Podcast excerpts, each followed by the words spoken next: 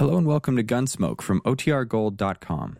This episode will begin after a brief message from our sponsors.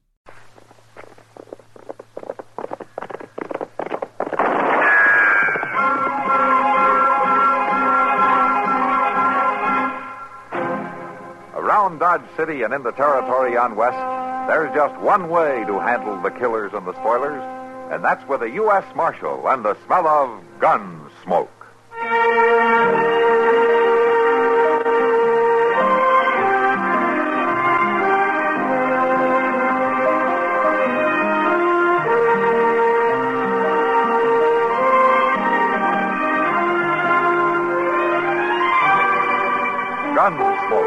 Starring William Conrad. The story of the violence that moved west with young America. And the story of a man who moved with it. I'm that man. Matt Dillon, United States Marshal. The first man they look for and the last they want to meet. It's a chancy job, and it makes a man watchful. And a little lonely.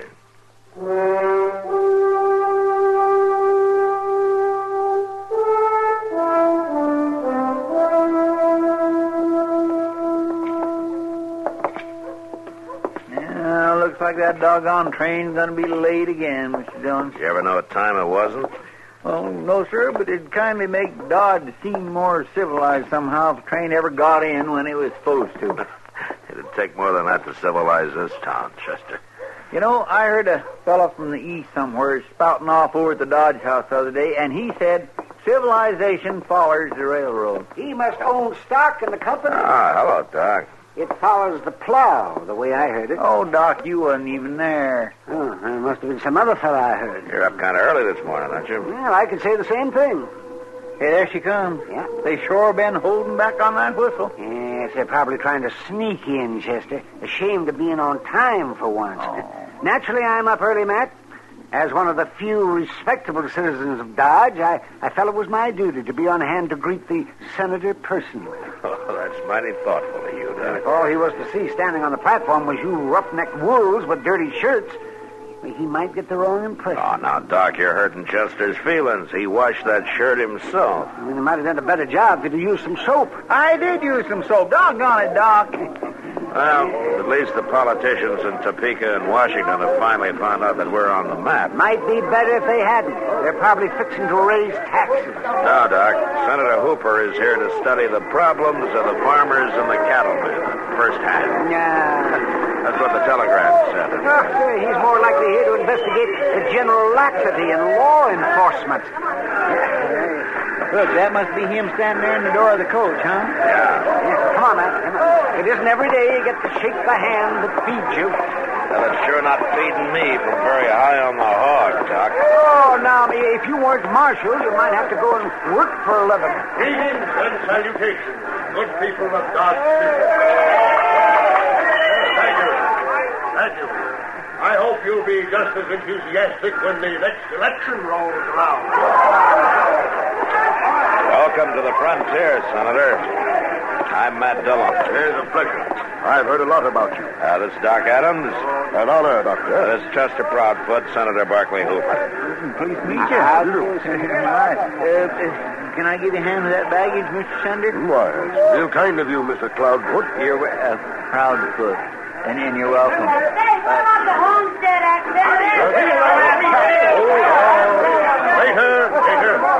I fully intend to meet each and every one of you personally to listen to your problems and to answer any questions you may have. Are you hurt, Senator? It's my arm, Marshal. Doc, take care of it, will you? Come on, Chester. Will you move? It, it comes from behind that baggage cart there, Mr. Dillon, at the end of the depot. Yeah, that's the only place it could have. With the crowd all watching the train, nobody had noticed. Nobody around here now. Let's take a look back at the depot. Come on. I can't figure out why nobody would want to shoot the sender. He don't seem like a bad fellow at all. Uh, For a politician, I mean. Anyway, he's... Look at there, Mr. Dillon. Yeah, I see him. That's old Willie Angel. Yeah. Well, I, I do declare, Marshal. What's the matter, Willie? What happened? Oh, some big galoot running heck for leather just knocked me down is what happened. What, you got a look at him? No, never seen him before in my life. Just knocked me over scat cat for breakfast and went right on. Jumped on a horse there and rid off like the old Nick was after him. Well, I guess that's that. Uh, if you don't mind, Marshal, I'll get on around there and hear the speaking. I was late already. Had to feed my sheep before I come into town. Uh, this sure is going to give the senator a mighty bad impression of Dodge, Mr. Dillon. Yeah, maybe so, Chester, but he's still alive. At least so far.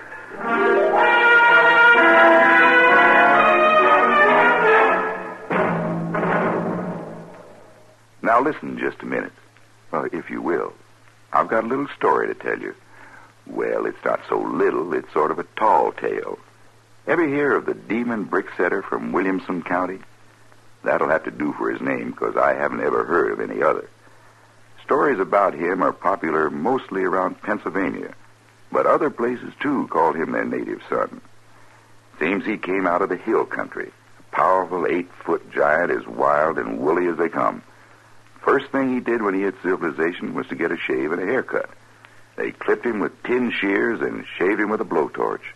To cool off, he drank a nitric acid cocktail and a little sulfuric for a chaser. Well, sir, he surprised everybody when he announced that he was a bricklayer. But they gave him a job, and he proved his brag. Seems he was used to natural stone. And when he picked up his first brick, why, he gripped it a little too hard and squeezed it into a fine red dust. But he soon got used to being gentle and really got to moving. He could drop bricks into place faster than 14 men could pile them loose beside him. And when he slapped on the mortar, the sparks flew like the 4th of July. Then he really got warmed up. Taking off his shoes, he used his toes like he had two more hands. By sundown, he had the building finished and rented. But it sure was one day's work. He had worn out three dozen helpers, set 10 million bricks, and made the building 12 stories higher than it was supposed to be. Well, I guess you know the rest of the bricklayers around the country were mighty impressed, and they began to perk up and take pride in their labors. Since that day, they've tried to equal the record set by the demon bricksetter from Williamson County. That's the main reason why today America has some of the biggest and finest buildings in the world. You might say that bricklaying has become a mighty constructive business. say, isn't it nice being citizens of a country where you can laugh and talk about things free as a breeze? And write and read and worship too. Yes, sir. Maybe you don't think about it much, but you should.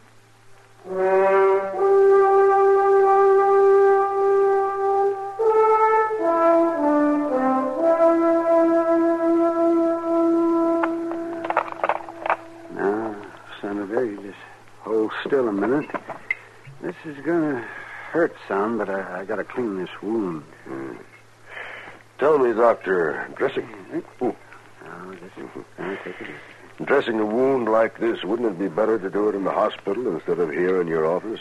Hospital? You're in the prairie country, Senator. Just a moment now. We got one school, one church, one jail, twelve saloons, five dance halls, and, and no hospital. It's unthinkable. There, that should do it. All right, now we'll get this bandage on here. Senator. Oh, oh, any luck, Matt? No, Doc. How do you feel, Senator? I'll live. The bullet barely grazed me. Any idea who might want to kill you? Well, I might name a dozen or so. Washington, but here, no, no. Didn't anyone in the crowd see the shot fired, Marshal? Apparently not. A man was seen running away right afterward, and he was probably the one. Well, who saw him, Matt? Old Willie Angel. The gunman knocked him down, getting away. I presume the witness is trustworthy. He always has been. He's a sheep herder. Lives alone out west of town. Kind of a stiff-necked old codger. You checked his gun, I suppose. Oh, Willie's never been known to carry one. I thought everybody did, judging by that crowd at the station. Well, most of them do. Cattlemen, no more than sheepmen. Uh, just lift your arm a little bit more. Mm, yes.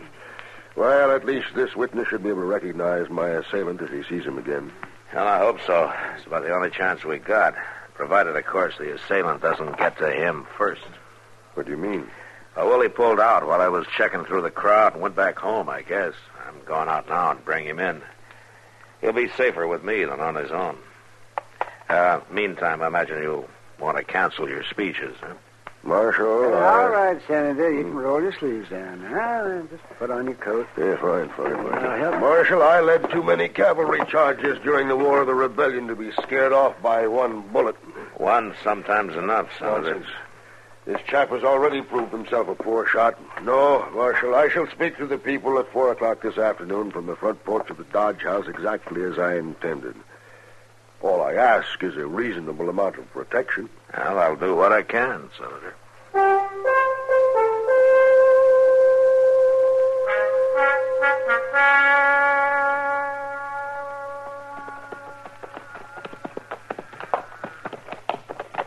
There he is, Mr. Dillon. Yeah. Hey, Willie. Willie! Yes, sir, Marshal. Be right with you. Just as soon as I get these ornery critters into the pen here. Ah, How about stretch our legs a little, Chester?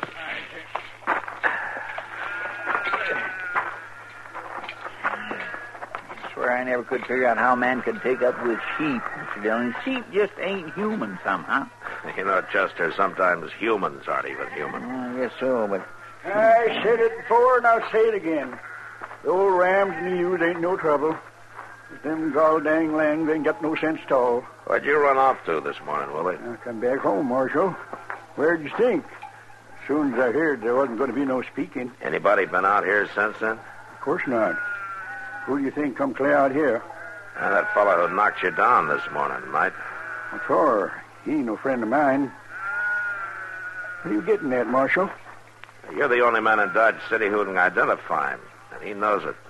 You mean he'd be after me? That's right. Man sure can get himself into a pass with trouble when he ain't meaning to. Yeah. Why don't you come back into town with us, Willie? You'll be a lot safer. For how long? Oh, I don't know. Maybe just this afternoon. The senator's going to speak at four o'clock. That gunman might show up again. Uh, you could spot him for me. Well, I'm real partial to speaking. Well, good. It'll work out fine. Uh, yes, sir. Yeah, but uh, I still got to think about the sheep. How to lead them took care of, I mean. Well, you'll be back this evening, more than likely, in the morning at the latest. Well, you could throw out feed now, enough to do 'em. Uh, Chester will help you, Willie. He's very fond of sheep, aren't you? Here, that a fact now. Well, then you understand him, don't you, Chester? no, I don't. Now, I wouldn't go as far as to say Say, that. Marshal, I- I- you, you know, uh, there's one thing I don't figure out. Oh, what's that? Your job's to protect that there senator, ain't it? Yeah, that's right. Then how come you're bothering about me? I ain't nobody. Willie, the day I start thinking that way, I'll take off my badge. Now, come on, let's feed those sheep.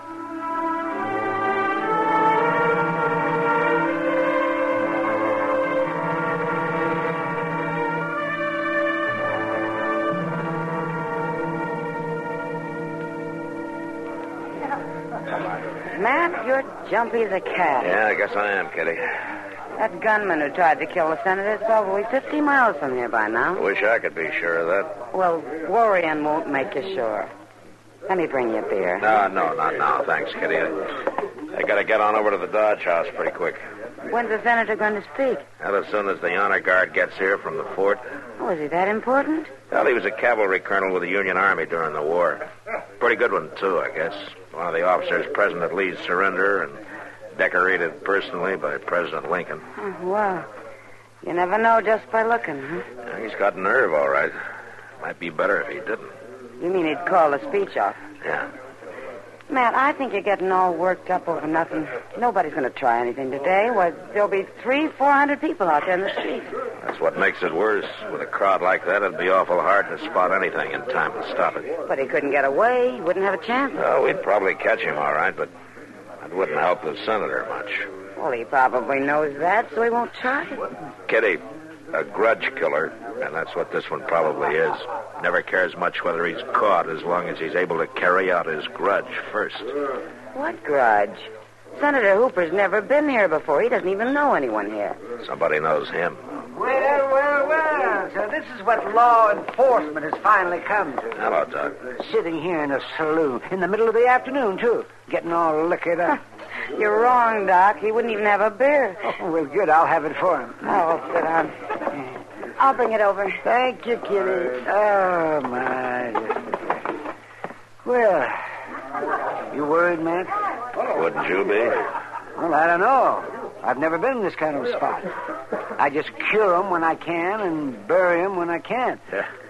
And in both cases, you collect your fee. Well, I try to most of the time. Oh, by the way, where's Willie Angel? He's in the back room there with Chester. We walked him around town for a couple of hours trying to spot that gunman, but no luck. Well, maybe he left town. I doubt it, Doc. You figure he's going to show then, huh? Yeah, he'll show. Somewhere in that crowd. And when he does, he'll have a gun in his hand.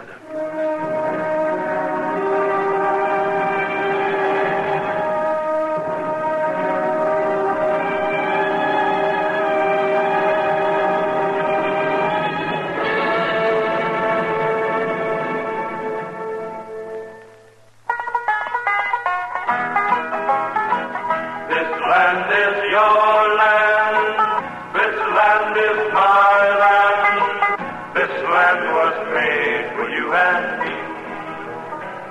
Allegan is a nice little place, not unlike Dowagiac or Niles. But then small towns in Michigan are all pretty much alike. Saturday is the big night in town, of course. The week's farming is done. Sale crops are at market, and Mom, Pop, and the kids get slicked up for the square dance at the Grange Hall or the summer party at Chet's Beach Point Lodge.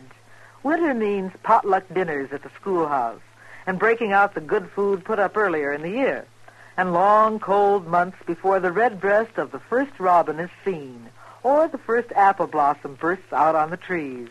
That's about the time of Holland's Tulip Festival, the time when the city people begin to think of going over to Mackinac Island for a few weeks. It's the time of tree toads in the woods and sassafras smell along Route 5. Detroit is at a halfway point, and more than one young man's fancy turns to thoughts of the girl he left in Kalamazoo. That's springtime in Michigan, a state which all the time fulfills the promise of its motto. If you seek a pleasant peninsula, look about you.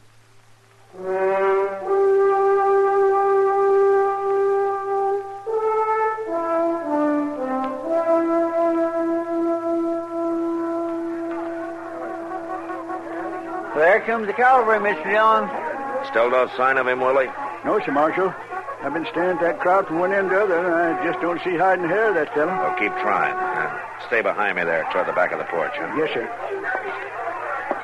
Well, Senator, you can still call this off, you know. I don't imagine they have much use for cowards in Dodge City. It's not a matter of cowardice, Senator. It's just plain common sense. If you were in my place, would you call it off, Marshal? It doesn't matter what I do, Senator. You've answered me. Just tell me what you want me to do now. Well, mainly just don't stand too far toward the front of the porch when you get up to talk. That way you'll be protected from anybody in that crowd on top of the buildings across the street over there. I understand. And I'll be right beside you here. Jess will be on the other side. And if either one of us says drop, you get down real fast. That you can count on. You make sure he does, Chester. Company!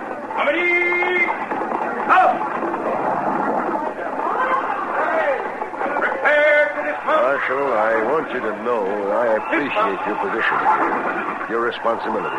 And the horse. I have complete confidence. Well, thank you, sir. And good luck, sir.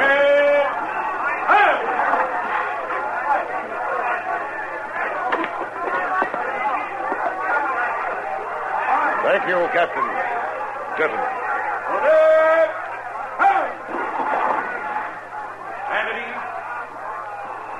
Officers and troopers of the United States Cavalry, and all of you good people of Dodge City, I intend to try once again this afternoon to make a speech which earlier, you may recall, was rather rudely interrupted.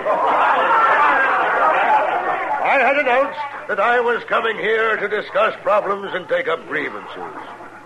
So I could only assume that the unknown gentleman this morning must have had a very big grievance. And though I don't entirely approve of his methods, he did one thing I wish all of you would do. He delivered his grievance in person. Instead of telling it Mr. to... Dillon! Willie, Why, Willie Angel himself. he had a derringer hidden in the front of his shirt. Did you kill him? I don't know. Doc, come on up here, will you? But why, Marshal? I never saw this man before in my life. I don't know, Senator. Captain, could you use your men to keep the crowd back off the porch? First and second platoon form the skirmishers. Lieutenant, move your platoon to the left. Willie. Willie, can you hear me? Uh, hurts, Marshal. Hurts awful bad. Here, Chester, help me carry him inside, huh? Yes, sir.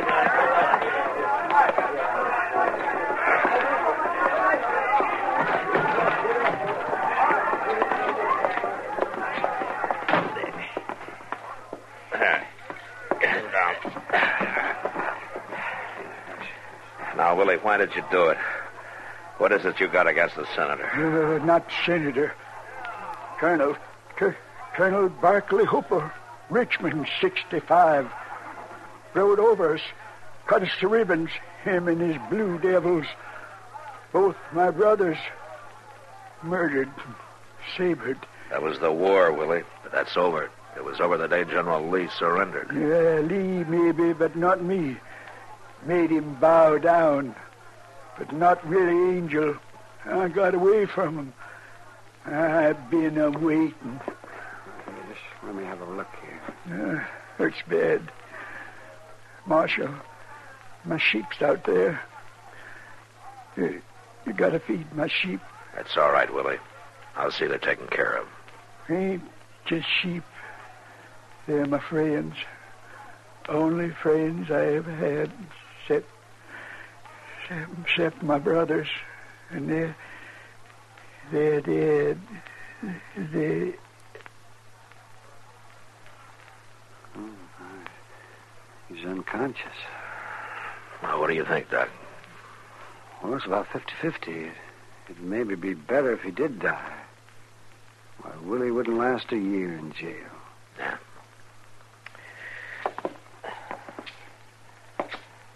Well, Senator, looks like the war's still going on, doesn't it? All this time, just waiting, he said. Yeah. Kind of funny in a way. If he'd killed you 10 or 12 years ago, he'd have been a hero. Out of half the country, anyway. He tries the same thing today, and he's shot down as a criminal. It's something to think about, isn't it, Senator?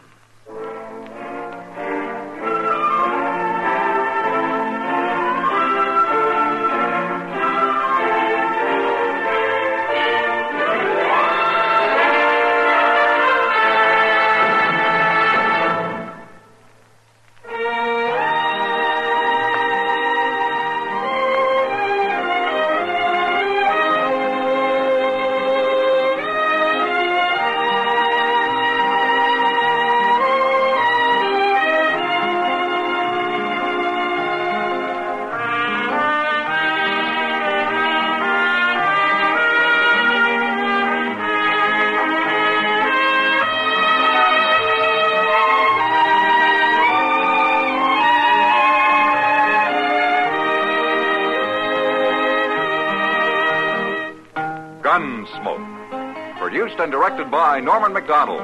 Stars William Conrad as Matt Dillon, U.S. Marshal. Featured in the cast were Parley Baer as Chester, Howard McNear as Doc, and Georgia Ellis as Kitty.